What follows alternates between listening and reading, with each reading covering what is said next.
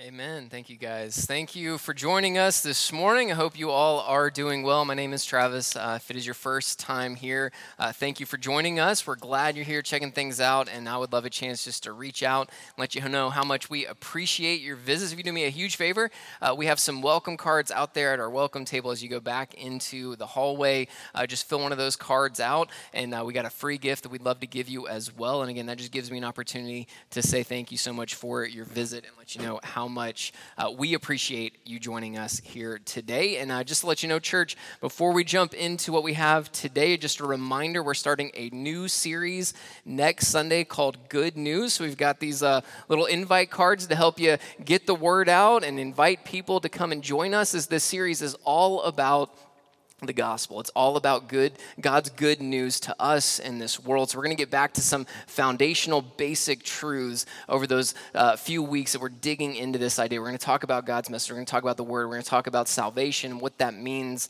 for us. I hope you can join us. I hope you're inviting. Grab some of these cards that are at our table out there on your way out. Uh, scatter these all over the county, everywhere you go. Let's get the word out and invite people. And it's a perfect time to invite people who do not have a church home, who may or may not not know Jesus, they're going to hear all about the good news of God's salvation. It's a perfect series to invite people in. So, do that and then uh, church we, we've been uh, for these, these two weeks we've kind of set aside like we talked about last week we, we set these two weeks aside to, to talk about who we are as a church. So we're calling this Vision Sunday. So we had part one last week. Today is part two. And remember how we define vision. It's not something that we come up with, right? God doesn't just say, hey, you come up with the vision for the church. Y'all do whatever you want to do. Uh, go for it, right? Like he doesn't do that. He gives us clear commands in his word for what he wants, his vision, his direction, his goals, his uh, mission for the church. He, he tells us clearly clearly in Scripture what He wants us to do. So, what we do when we, when we cast a vision, we go to God's Word. We say, What are your clear commands, Lord? What's your clear direction for us? And then, how do we apply that to our specific context here at Haynes Creek? So, last week was all about high level who we are as a church. And we said that, that who we are as a church is centered around three big ideas, three big commands in Scripture, and that is love God, love people, and make disciples. Everything we do as a church is filtered through those three things, those three commands. How can we love God? How can we love people? How can we make disciples? So that, that's who we are as a church. And we showed this, uh, Chris, you got that discipleship map, pathway, whatever we're going to call it. So, this is kind of uh, our, our goals as a church. So, we want to love God, love people, make disciples. So, how do we do that? And we talked about how we have these, these eight behaviors, these eight action steps that we center everything around as a church. So these are things that we as a church body can do to help us love God, love people, make disciples. So we talked about love God. We talked about uh, how we can do that is through our personal devotion, right? It starts with our own time with the Lord. And we talked about corporate worship, the, the, importance of gathering together as the people to worship and celebrate who God is. And we talked about how we, we are called to be generous with our finances towards the mission of God. These are all things that help us love God as a corporate body. And we talk about loving people, two behaviors centered around that is, is uh, loving and serving the church and loving and serving our community, right? We want to serve one another. We want to care for one another, each other's needs, but we also don't want to just to stay with, within these walls, right? We want to go out into the community and love people and, and meet their needs as well. So we talked about that. And then, and then make disciples. We have three behaviors centered around making disciples, right? Making disciples starts with evangelism. So we want to reach our neighbor and we want to reach the nations. We want to reach those who are close to us with the gospel, our friends, our family, our neighbors, coworkers, anybody in our lives. We want to reach our neighbor and we also want to reach the nations, right? We are sent to the nations. Again, it's not just about us, it's not just about our own little community and world here. It is, it is a global mission that God has called us to. So we want to reach our neighbor, we want to reach the nations, and we want to connect in discipleship, right? This is the whole point of making disciples. Jesus says, Go and make disciples. How do you do that? Teach them.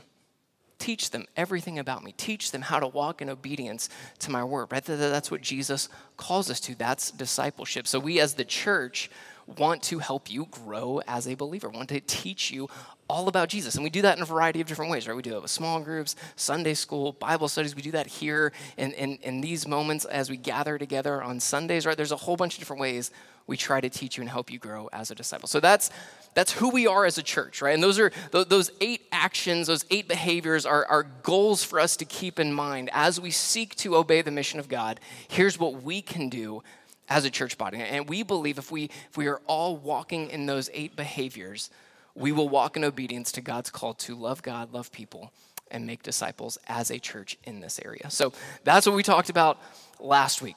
So today, what we said is, is today is all about how are we going to apply that to this year in 2023 because we can't do everything, right? We can't do everything, especially the church at our stage. We certainly can't do everything that we, we may want to do, right? Well, everything that we desire to do. We can't accomplish all of it. So, how can we focus in on a few things this year? So, that's what today is all about. And as, as myself and, and the elders and, and leaders, we're, we're praying about what, Lord, what do you want from us in this year? Where are we as a church? And how can we take some steps towards where you want us to be? And as we were, we were praying this statement, I believe came from the Lord. The Lord gave me this statement. So this is our, our, you can call it whatever you want to, a vision for the year, our theme for the year, uh, words for the year, whatever it is. This is what we're going to focus on. It. This idea, these words, and it's this: grow in love. Grow in love. That's what we want to do in 2023. We want to grow in love.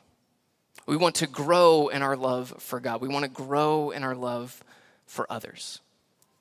So that's what this year is going to be centered around for us as a church. So, sermon series, uh, Bible study classes, any ministry initiatives that we do, it's going to be focused on this. How can we as a church, how can we as individual believers grow in our love for God and others this year? So, that's what I want to talk about today is growing in love. And I want to set before us this kind of some big ideas, some thoughts, and some ways, some steps that we can take as individuals, and some steps that we as a church can take to help us grow in love. So that's where we're going today. And, and this idea of growing in love, it's centered around two prayers that we see in the New Testament, two prayers that Paul writes out to churches that he helped plant. Young churches in the early stages, just like we are these two prayers that he prays for these churches. One is in Ephesians chapter 3, and one is in 1 Thessalonians 3. So that's where we're going. If you have your Bibles, you can go ahead and open up to Ephesians chapter 3. We'll start there, and then we'll jump over to 1 Thessalonians and talk about that in a little bit. So, again, our idea here, our theme for the year, our vision for the year is to grow in love. That's the statement I want us to hold tightly onto. We want to grow in love. We want to grow in our love for God. We want to grow in our love for others. So let's talk first idea growing in our love for God. We want to grow in our love for God. And again, this, this idea comes from Ephesians chapter 3, starting in verse 14. So, Ephesians chapter 3, verse 14, Paul writes this He says, For this reason I kneel before the Father, from whom every family in heaven and on earth is named. I pray that he may grant you, according to the riches of his glory, to be strengthened with power in your inner being through his Spirit, and that Christ may dwell in your hearts through faith. I pray that you, being rooted and firmly established in love, may be able to comprehend with all the saints what is the length and width, height, and depth of God's love. And to know Christ's love that surpasses knowledge, so that you may be filled with all the fullness of God. Now, to him who is able to do above and beyond all that we ask or think according to the power that works in us, to him be glory in the church and in Christ Jesus to all generations, forever and ever. Amen. So, Paul starts out this prayer. He says, For this reason, and that points us back to the preceding verses, which we read some of those last week. For those that were here, maybe you, you caught it on YouTube or, or listened to the podcast, we read some of these verses that, that come before where Paul talks about the purpose of the church. The purpose of the church, as Paul writes it here in Ephesians, uh, is chapter 10, is so that, that the church can display and declare the multifaceted wisdom of God.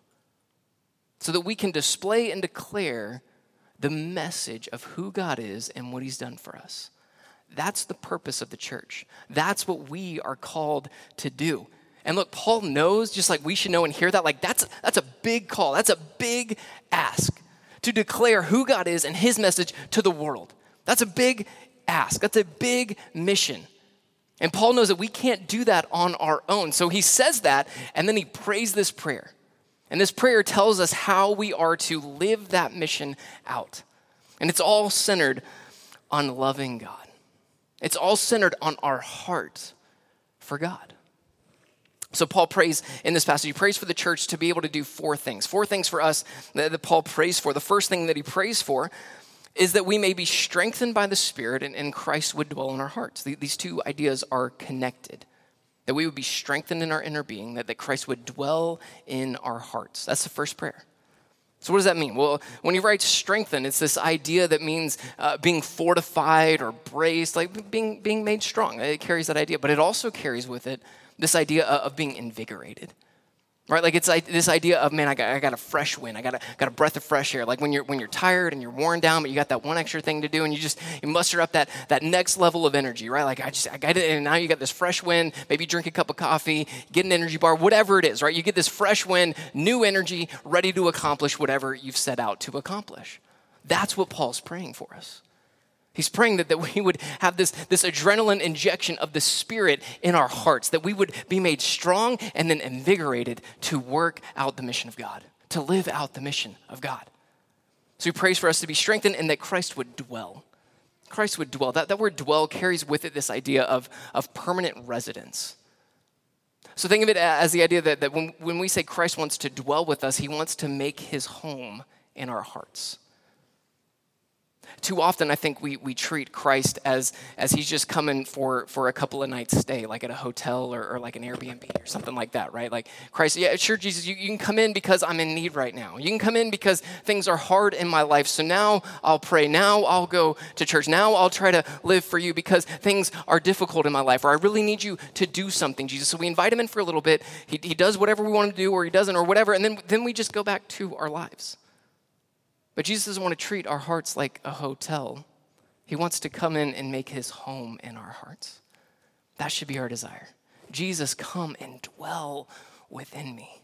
Set up residence within me. Come and stay and hang out and make your home in my heart. That's Paul's prayer for us. So that's the first part of his prayer. The second thing he prays for is that we would be rooted and firmly established, or maybe some of your translations say grounded in love in the love of Christ. So, this idea of being rooted brings it just what it says there an idea of a tree with, with strong and deep roots. And this idea of being firmly established or grounded carries with it this idea of a strong foundation. A strong foundation. That's what Christ wants to do within us. That, that's Paul's prayer for us that the love of God, our love for God, would root us like a strong tree and would ground us like a firm foundation, a solid foundation. The next thing he prays for is that we may be able to comprehend the depth and greatness of God's love. I love how, how he words it here.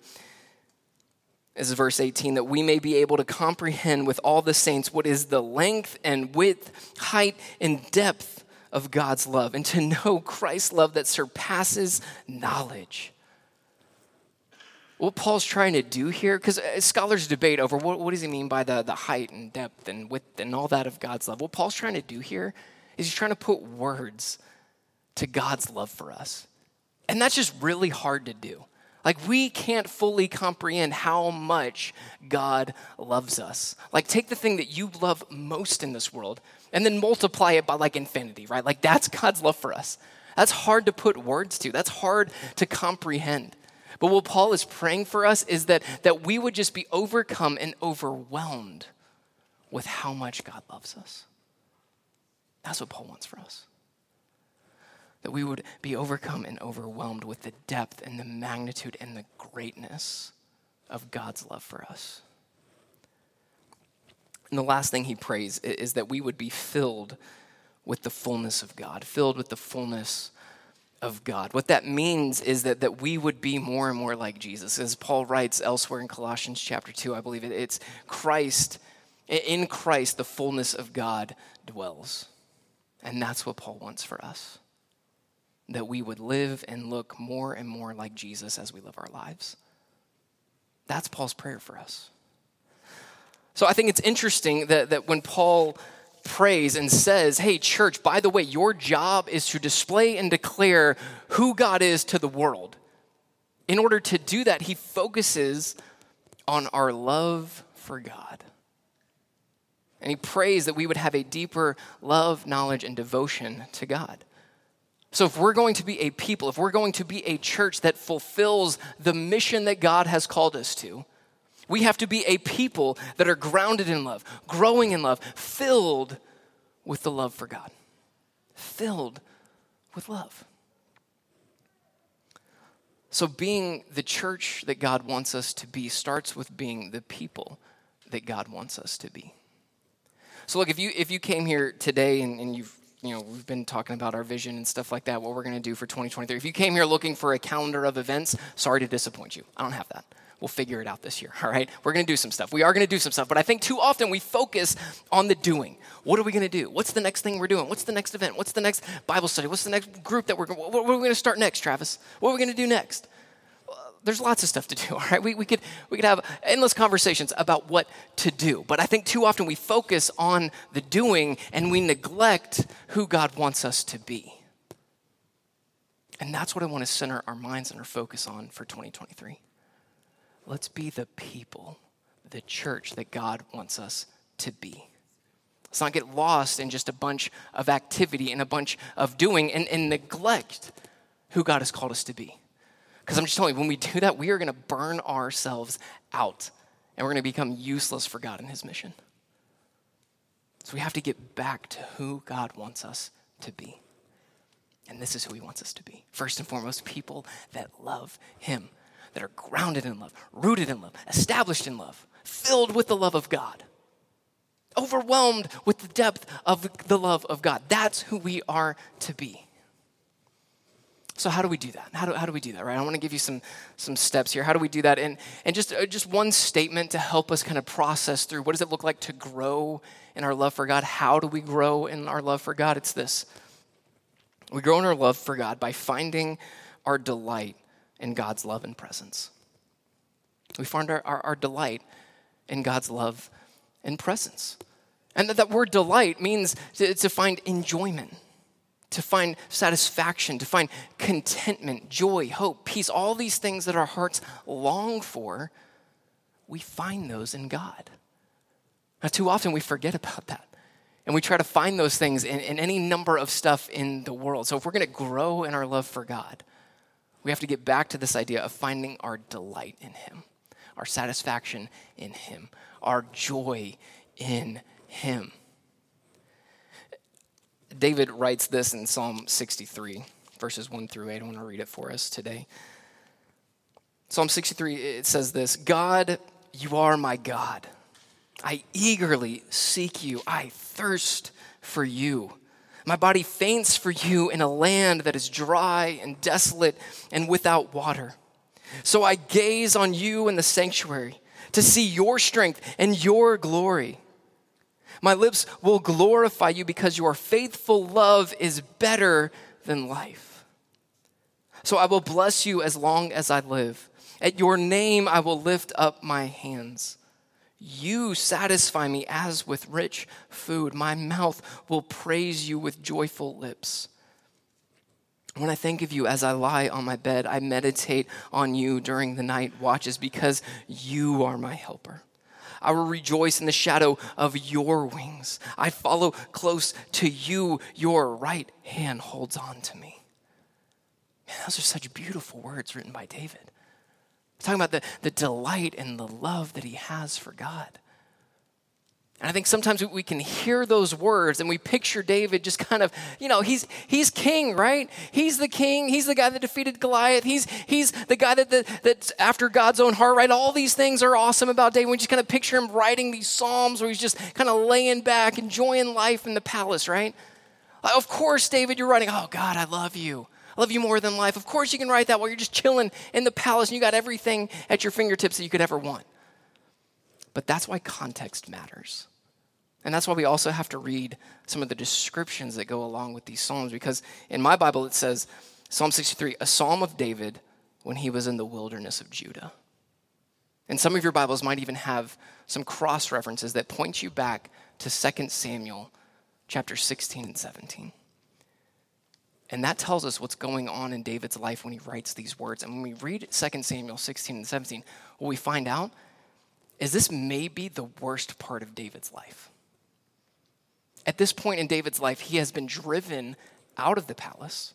He's been driven out of the kingdom of Jerusalem. He's been driven out into the wilderness by none other than his own son.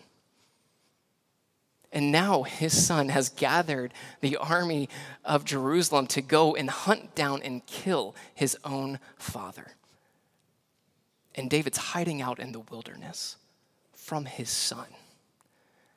Now, parents in the room, I'm just like you. I've made my kids frustrated with me. They've gotten mad at me and gotten, you know, angry, asking them to do something or getting onto them. They've never once tried to kill me. That's pretty bad, y'all. This guy, David, that, that had everything at his fingertips, now has lost everything. And he's hiding for his life from his own son. And it's in that moment that David writes these words. Let's read it again. This is what David writes in, in, in, the pit, right? In the deepest and darkest hole that he's probably been in, the most despair maybe that he's ever felt in his life. He writes this God, you are my God. I eagerly seek you. I thirst for you. My body faints for you in a land that is dry and desolate and without water. So I gaze on you in the sanctuary to see your strength and your glory. My lips will glorify you because your faithful love is better than life. I mean, just think about that for a moment. David is saying God's love for him is better than all of life. And remember, David has lived a life where he's had everything that he's wanted, right? He's had power, he's had fame, he's had any woman that he can get, right? Any, anything that we desire in this life, David has and has gotten and has received. And he says that God, your love is better than all of that. It's better than all of that. And he says it in the darkest moment of his life. So I will bless you as long as I live. At your name, I will lift up my hands. You satisfy me as with rich food. I mean, think about that too. Think about the best meal you've ever had. If you could have anything to eat right now and you could have it right this second and you eat it, man, it's like, oh, oh that's good. Right? Good food is satisfying. David says, man, it, your love is more satisfying, God. Your love for me, who you are, is more satisfying than even the richest of foods.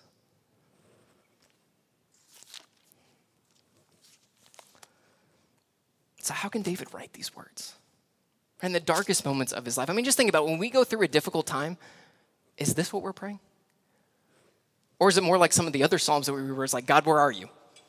You've forsaken me. You've turned your back on me. Clearly, you've forgotten about me and my circumstances because life is hard. I'm in despair. What, where are you, Lord? How often is, is that our prayer and, and not these words where David's like, I, I long for you. Your love is better than life. Doesn't matter what I have going on, Jesus, because I got you. How can David do that?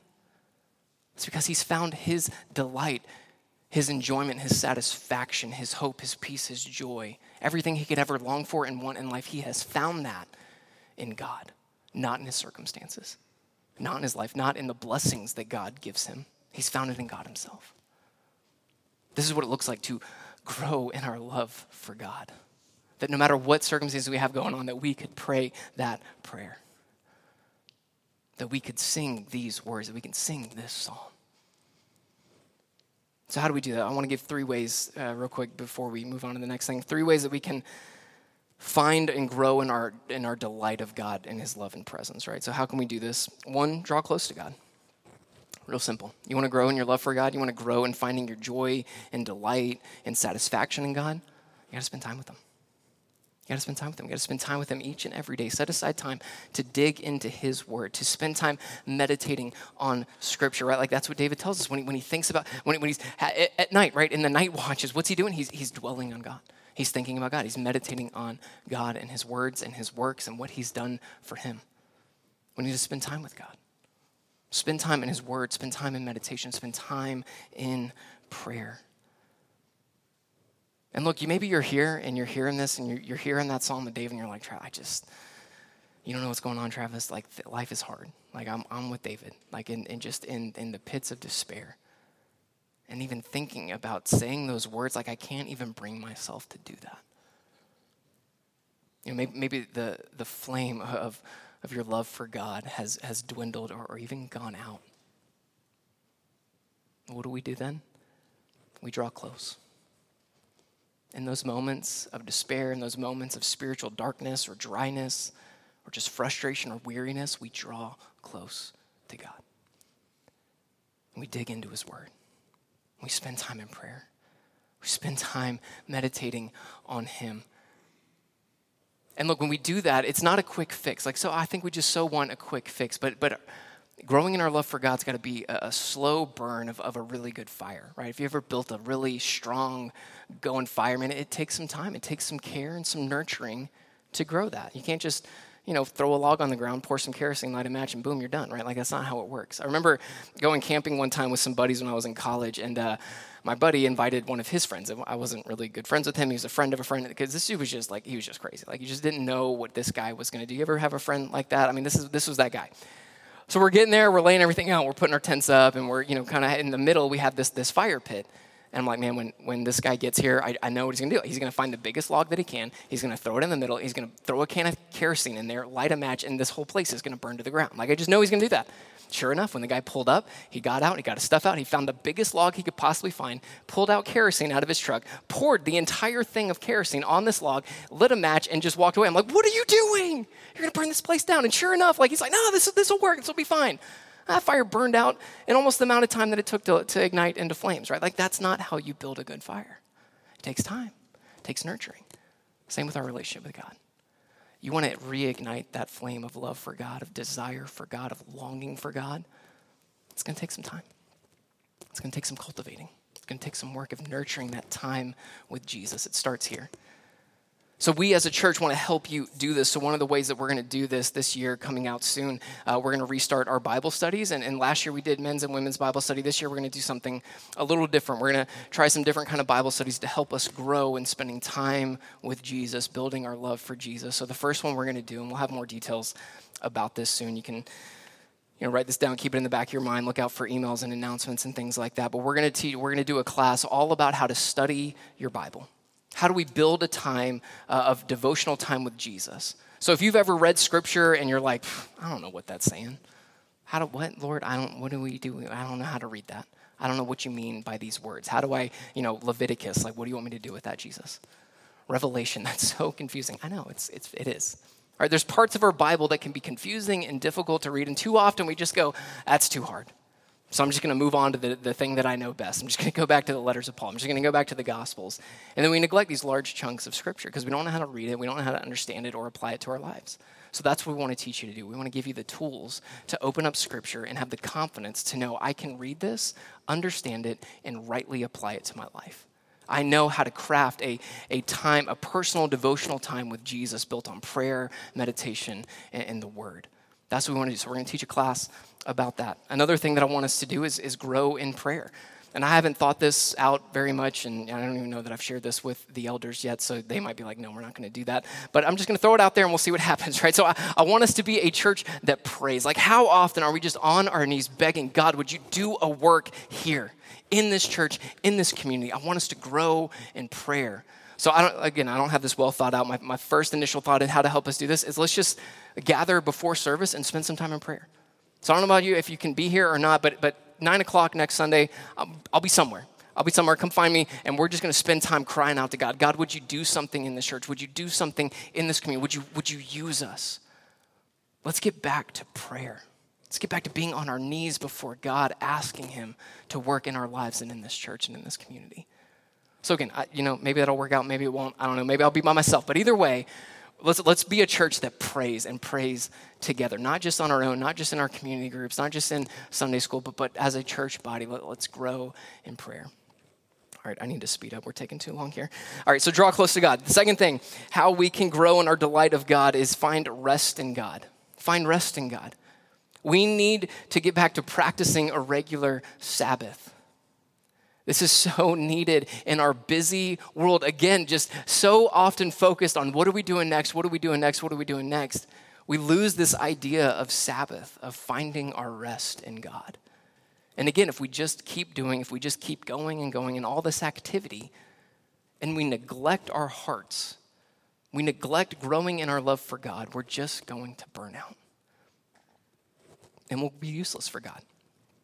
So we need to get back to this idea of regular Sabbath. God gives us the Sabbath for our own benefit.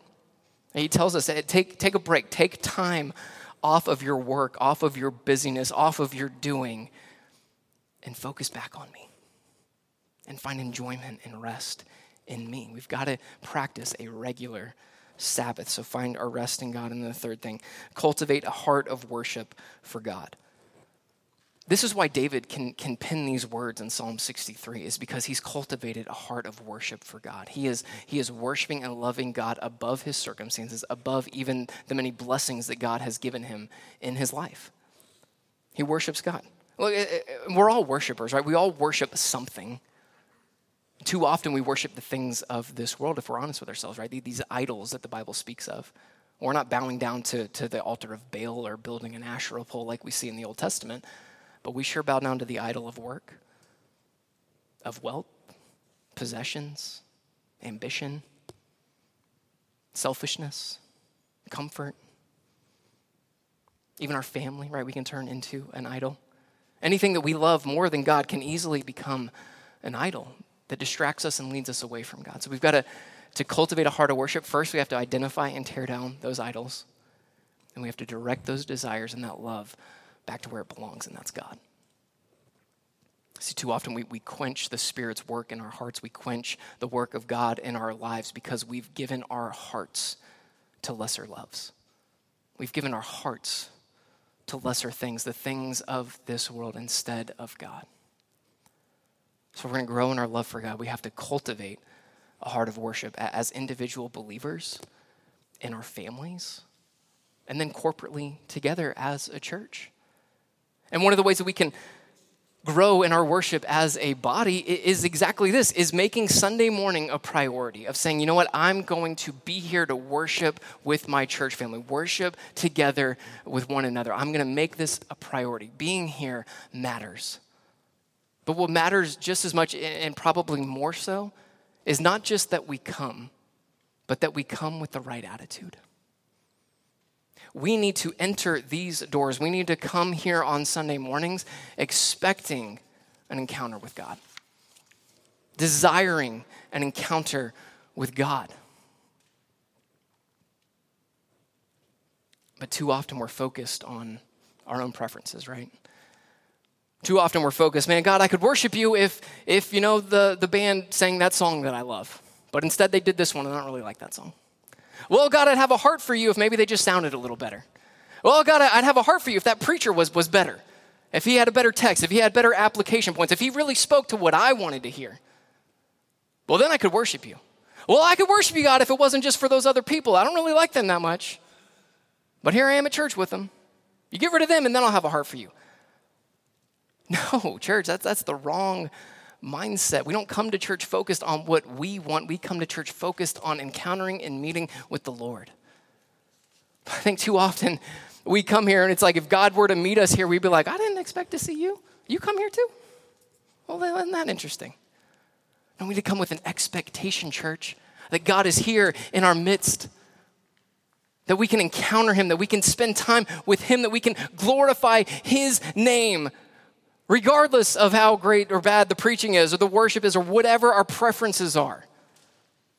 Come here with an expectation, church. All right, I gotta, I gotta go faster. Sorry, I'm gonna keep you guys here forever. So, our first prayer is that we would grow in our love for God by finding our delight in His love and presence. Second thing, the second thing we want to focus on is growing in our love for others. Growing in our love for others. And this comes from 1 Thessalonians 3, verses 11 through 13. It says this now may our God and Father Himself and our Lord Jesus direct our way to you. And here's what I want us to focus on, verse 12. And may the Lord cause you to increase and overflow with love for one another and for everyone, just as we do for you. May He make your hearts blameless in holiness before our God and Father at the coming of our Lord Jesus with all His saints. Amen. So I'm going to want to focus in on that, that verse 12 Paul prays specifically for this Thessalonian church that the Lord would cause them to increase and overflow with their love for one another and everyone. Increase and overflow. That word increase means to grow in abundance, to, to have too much of something, right? Like, think of all the things we got in our house. Like, how, how, how many things are we just like, man, I got too much of that stuff. I need to get rid of some of that stuff. Like, that's how much love we need to have, where it's like, man, I got too much love. I don't know what to do with it. I've got too much, Lord. I, and where do I put it? That's how much love we want to have for each other and for everyone. And then Paul says he wants this love to overflow. Again, this idea of, of having more than enough, of having leftover. You're like, you got so much, you got leftovers. It's the same word used when Jesus feeds the 5,000. If you remember that, that miracle, Jesus feeds the 5,000. You got all these hungry people. The disciples come like, hey, everybody's hungry. And he's like, okay, what do you got? And they're like, well, we found this kid with some bread and some fish. Not enough, though. I don't know what to do with that. Jesus like, I got this. I got this. Start passing out baskets. And what do they do? They, they give enough, and everybody has their fill, and they're so full they've got leftovers. That word for leftovers, it's the same word here. Paul wants us to have so much love that we've got leftovers. We're filled with love to the point of it's overflowing, and we got leftovers. And we want to echo that prayer too. I want to echo that prayer for us. We want to be a church that would increase and overflow with love for one another and for everyone. And why does, why does Paul pray that? Why, why is this idea of loving one another so uh, just scattered throughout the New Testament? Like Paul talks about this idea of love for one another so much. It's because that, that's so vital for churches to have love for one another. Because if we have love, if we're growing and increasing and overflowing with love for one another, then, then it will increase our unity. It will increase our togetherness as a people. It will, it, we will be able to grow in our forgiveness and forbearance of one another. And man, we need that, right? We, we need to, to grow in our forgiveness and forbearance. It, it, will, it will cause us to, to be more open and welcome to the outsider, to, to inviting others in. It will lead us to be more encouraging towards one another. It will, it will, allow us to truly know one another and be truly known by others. And I could go on and on with why it's important to grow in our love for one another. But it is, it's a big deal. So, how are we going to do that as a church? Real quick, three things that we can do to grow in our love for others. One is to build, strengthen, and deepen relationships with one another, with, with those here in this room in our church. We want to build, strengthen, and deepen our relationships with one another. So think about this. Think you can even look around the room if you need to. Don't make it awkward or weird. But but think about this. How many people here in this room have you been coming to church with for a year, two, three, four, five years? And you look across, you're like, man, I don't, I don't really know anything about them. I kind of maybe remember their names sometimes couldn't tell you anything about their family, couldn't tell you about anything about their relationship with the Lord. Look, I'm telling y'all, our church is too small for that. We have this incredible opportunity that the larger churches don't have to know one another deeply. We should know each other. So if you're looking around and you're like, man, I don't really know that person, take the initiative. Invite them out to lunch, invite them over for dinner. Invite them to hang out and just get to know each other. The Lord has brought us together to love and care and know one another. Let's not neglect that. Take the initiative to get to know one another's. And if you're like, man, how do I do that? It's awkward to do that. Well, okay, well, here, here's a new way that, that we're going to help you. We're going to systematize this for you as a church. We announced this last week. We'll keep announcing it, but we've got these take time to make connections group that are coming, and they're just, they're dinner groups, all right? We're going to, if you want to get to know one another, sign up for this group. We'll put you in a group with three other people, and y'all are going to have dinner, hang out, and get to know each other. So if you want a little bit more of a systematic approach, we got you. If you just want to take this initiative on your own, praise be to God for that. That'd be awesome too. Well, we need to deepen and strengthen our relationships with one another. We should know each other deeply. Let's take advantage of this gift that God has given us. And a church our size, we, we can do this. We got this. So let's do that. Another way that we can strengthen our relationships with one another is to fight and preserve unity. Not just get to know each other, but to fight for unity. Because look, here's what happens when we get to know each other we're going to realize how much of a sinner we all are. And when we're in relationships with other sinners, there's going to be friction, there's going to be disagreements, there's going to be sin. And what God calls us to do is work it out. forgive and forbear. That idea of bearing with one another that we see throughout the New Testament means to put up with each other. To put up with each other, to go, you know what? You drive me a little crazy, but I'm gonna love you anyways. You drive me a little nuts, but I love you too much, so we're gonna keep doing this thing. Right? It's, it's like with our own family. Like, how many, I don't want to make you raise your hand, but we've got family that drives us crazy, right? Like, let's just be real. We, uh, Carolyn's with me. We got family that drives us crazy. Guess what we're called to do with those family members that drive us crazy? Love them and continue in relationship with them. The church is a family. So look, when there's disagreements, when there's infighting, we don't we don't just neglect that person. We don't avoid them. We don't push them away. We confront with gentleness, kindness, and grace, and we fight for unity. We work it out. We restore and repair the relationships because God has brought us together as a family. So where there's disagreements, where there's disunity, church, let's let's fight to restore, repair, and preserve the unity that God has for us. All right, second thing. Second way we can grow in our love for one another real easy is, is to serve, is to serve one another. Look, if you're not serving, if you're here and you are not regularly serving, I, I don't know how else to tell you. We, we need you, first of all. We need you. We absolutely need you. And second of all, it's for your good and it's for your benefit. Serving is a great way to love and care for each other. It's a great way to build relationships with one another. So if you're not currently serving, step into serving. Let's look for opportunities to care for and meet each other's needs. So serve one another. And, and the third way that we can do this, that we can grow in our love for one another, is to expand our circles.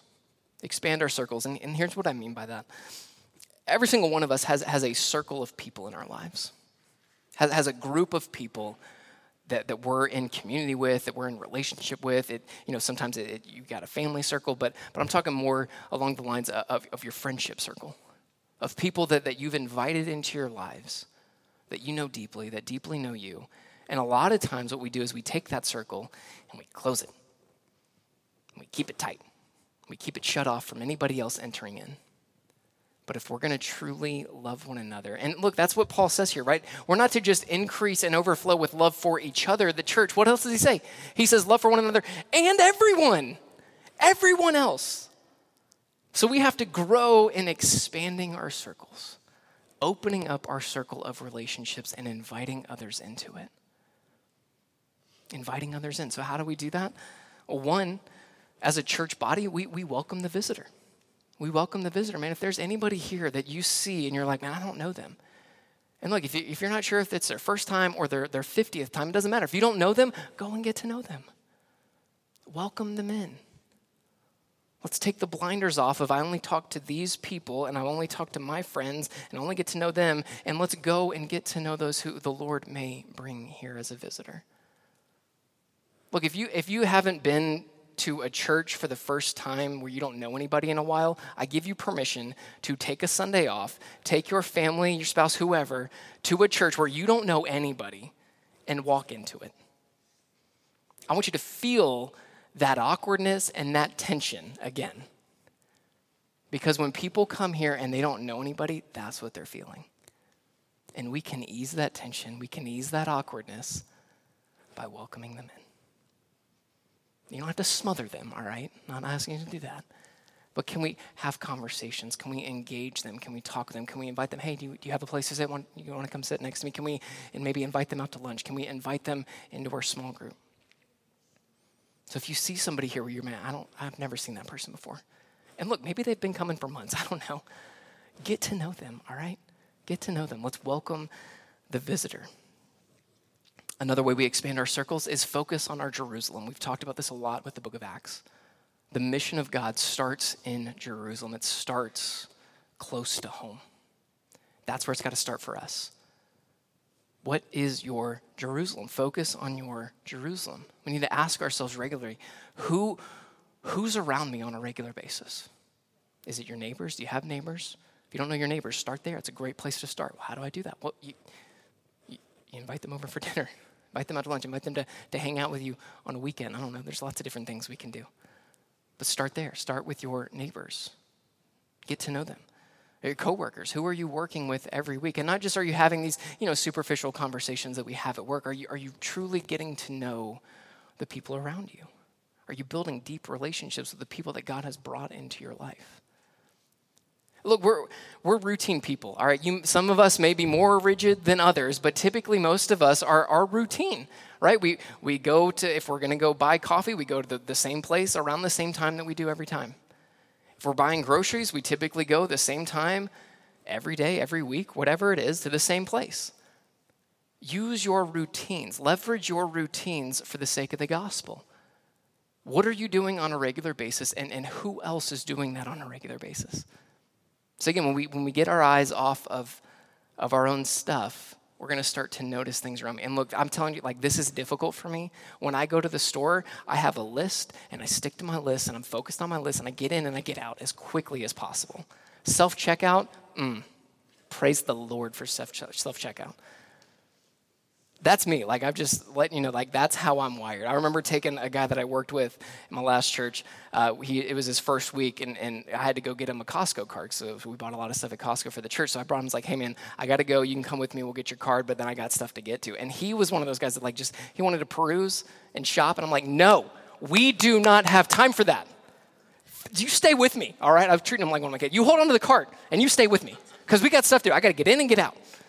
That's that's that's my mindset. So. Uh, if you're like me, you, we got to take some work to go lift up our eyes and see who's around us. My wife, I'm going to brag on her because she's not in the room. She's great at this. And uh, at one of the places that we used to live, she would go get groceries the same time at the same place every week. And what she started to notice is there was one older gentleman, cashier, that was working every single time she was there. So, what she did was intentionally go to his line every single time and just slowly begin to have conversations, slowly get to know him, and eventually it led to the point where, hey, we, we know each other well enough that I can invite you to church. And I can invite you to know Jesus. And I praise the Lord, he was already a believer, but didn't have a church home. And this opened up the opportunity, hey, would, would you come, would you come in? So again, it just takes a little bit of effort, it takes a little bit of, of getting off our own focus and our own lives and our own lists and what we have going on to expand our circle. So leverage your routines, leverage the people that you see over and over and over again for the gospel. And then as you get to know, as you get to build relationships, invite people in. Invite people to church, invite people to know Jesus, invite people in with the gospel. And look, I'm just going to say this. If, if you're like, man, I'm, I'm ready to expand my circle, I'm ready to, to engage non believers, but Travis, I just don't know how to talk about the gospel. I don't know what to say. I don't know what to do. Well, I'm going to tell you this there's, there's an incredible book, and I completely forgot to bring it this morning, uh, but it's called Gospel Fluency by Jeff Vanderstelt. And here's my commitment to you as your pastor if you will read that book, I'll buy it for you. I'll buy it for you. You tell me, Travis, I want that book, and I will get it for you.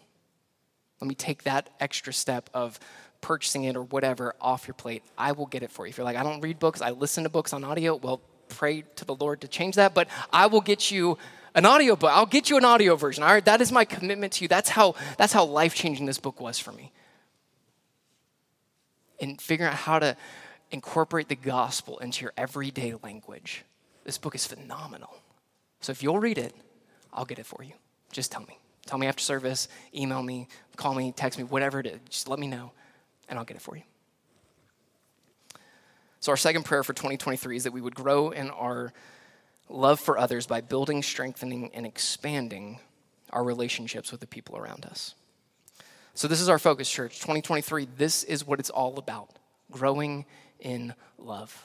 How can we take steps to grow in our love for God and our love for others? How can we be the people and the church that God wants us to be so that He can use us the way He wants to use us? Let's grow in love. And look, the first step to doing any of this is be honest with yourself about where you're at. Be honest with yourself. So, again, if, if, going back to our first point, if you're here and you're just like, Travis, man, I'm, I'm worn down. I'm worn down. I'm burned out spiritually. I'm, I'm, I'm in that wilderness that David was talking about. Like, I'm in the wilderness spiritually, and I've got nothing. And that flame, that fire that I had for God, man, it is gone. It's been extinguished, and I don't know how to get it back. Well, if that's you, if you're struggling with your love for God, if you're feeling spiritually weary or spiritually dry, I want that to be your focus this year. Hear me as your pastor. That's what I want you to focus on. Reigniting that passion and that flame for Jesus. Look, there, I mean, I just talked about it, serving and giving and all that. Like, there are times where we as believers, we're, we're, to give to the church, right? We're to give financially, we're to give of our time and our resources and our talent. We're to give, and we're to pour out to others in the church. But there are times where, man, we've poured ourselves out too much and we've got nothing left. And there are times where instead of giving, we need to be in a season of receiving. So, for those of you who may be here, that are struggling spiritually, that are weary and dry spiritually, I want you to hear this as your pastor, from your pastor. This is what I want for you. I want you to be in a season of receiving. Be in a season of receiving and filling yourself back up with the love of God. Start there. Start there. If we're not careful, if we don't do that, we're going to burn ourselves out. Okay? So start there. Bring that weariness and that frustration to God, right? There's, I didn't read them, but there's plenty of Psalms, again, that, that go, God, where are you? What are you doing? We can echo those prayers too, so that hopefully it can lead us back to the prayer of Psalm 63, right? So start there. Or maybe you're here and you're realizing, I don't, I don't have strong relationships with people in the church. Well, we'll start there, right? Sign up for one of those take time groups, sign up for a small group, sign up to serve, start, start uh, investing into the people of this church. Take the initiative to get to know one another. So maybe you need to start there. Or maybe you've realized, man, I've got some friction in some relationships that I need to repair and work on. Start there. Start there. And if you need help navigating that, like, let us know. Your elders, pastor, here to help with those things. And look, if you're here and maybe you're like, man, no, I'm good with relationships here. I'm strong with relationships, strong with my relationship with God. But you know what, Travis? I have become inwardly focused. I have become too focused on my own circle, and, I, and I've actually I've, I've closed off that circle. Well, maybe where you need to start is, is opening that circle back up. Opening that circle back up. Look around at your Jerusalem and seeing who you can invite in, seeing who you can build a relationship with so you can invite them into the gospel. And again, just if you need that resource, if you were willing to read that book, Gospel Fluency, let me know and I'll buy it for you. All right, I'll do it this week. That's my commitment to you. I will get that for you. So that's our focus for 2023. And look, I, we have these little cards that I made, and sorry, the font's a little small, but um, we have these cards. They're over there uh, where our offering um, bucket thing, whatever box, that's what I was looking for, box the offering box, where that is over there on that little table. We have these little cards that have the, the main points that I laid out for us, our main focus, along with some passages for us to meditate on. So take one of these as just a reminder, put it somewhere where you'll see it regularly, put it in your Bible, whatever works for you. Uh, take these and, and take it home and, and look over it and remind ourselves this, this is our focus for this year as a church. We want to grow in love. Let's grow in our love for God. Let's grow in our love for others. Let's be, let's be like the disciples and that, that little boy when Jesus fed the 5,000, right? I love that Jesus, they come, hey, Jesus, everybody's hungry. And he's like, well, well, what do you got? What do you got? Let's bring what we have to the Lord and ask Him to bless it. Let's bring what we have to the Lord and ask Him to make so much of it that there's leftovers. That's what we want to do as a church. So be honest where you're at. Let's take steps towards growing in love for God and love for one another this year. Let me pray for us.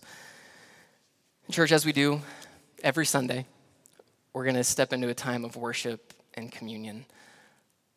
So if you're here and you're a believer, this time is for you. So I just want to encourage you, let's all just bow our heads, close our eyes, and I want us to, to spend this moment of this service praying, being honest with ourselves. God, where am I? Where am I at? Where do I need to take steps? Where do I need to grow? Lord, reveal that to me. show me where I need to grow, show me where I need to take steps. And, and let's just spend some time just praying for the Lord to do something here. Right, let's cry out to God. God, this is, this is what we have. It may not seem like much, but Lord, you have done far more with far less. So, Lord, we ask you to do a work here. Church, let's pray for God to work and move in this church, in our lives, and in this community. So I want you to, I want to encourage you, spend some time in prayer and seeking the Lord. Praying for Him to grow your love for Him and reignite that flame. Pray for Him to grow your love for one another to the point where it's increased and overflowing and there's leftover. Pray for God to, to lead you to expand and open up your circle of relationships. And, church, as, as you're ready, we go on either side of the room. We take the cup, we, we eat the bread, we drink, and we remember who our God is and what he's done for us. That's the beauty of this moment is we get to come every single Sunday and remember what God has done. Let's let the truth of the gospel, the truth of who Jesus is and what he's done for us, ignite our love for him and our love for others. So, church, as you're ready, you take, you eat, and we, we come back and we worship our good God and Savior. Jesus, we thank you for your love for us, Lord. As Paul says, Lord, that I pray that we would even come close to a shred of understanding the, the height and depth and magnitude and greatness of your love, Lord. That you loved us so much that you gave your life for us, Jesus. Sinners, enemies of you. You died and rose again, and you saved and rescued us, Lord. Would we remember that in these moments of darkness and difficulty, Lord? We cling tightly to that truth. Would we let your love for us lead us to a deeper love for you and for others? And Lord, I pray for this church. I pray for the people here, Lord. I pray for this moment in this history of the church at Haynes Creek, Lord. Would you use this as a moment to do your work, Lord? Lord, we pray for you to move in this place. We pray for you, Lord, to, to bring us together, to unite us together, to grow us in our love for one another, and then let that love spill out into the community, into the world around us, Lord. Would you give us such a heart and a passion for you and for others and for this community, Lord, that we become this missional force for your name? Lord, would you use us? Would you use this church to see people in this community find salvation, find hope, find, find healing and restoration, Lord? Would you do that? Would you work? Would you move in power? Lord, you're the only one who can do that. This is your work, Jesus. So we pray that you would. We pray that you would use us in whatever way you see fit, Jesus. We bring you what we have. We ask you to bless it and multiply it and give us leftovers, Lord. We love you. We worship you today. In your name we pray.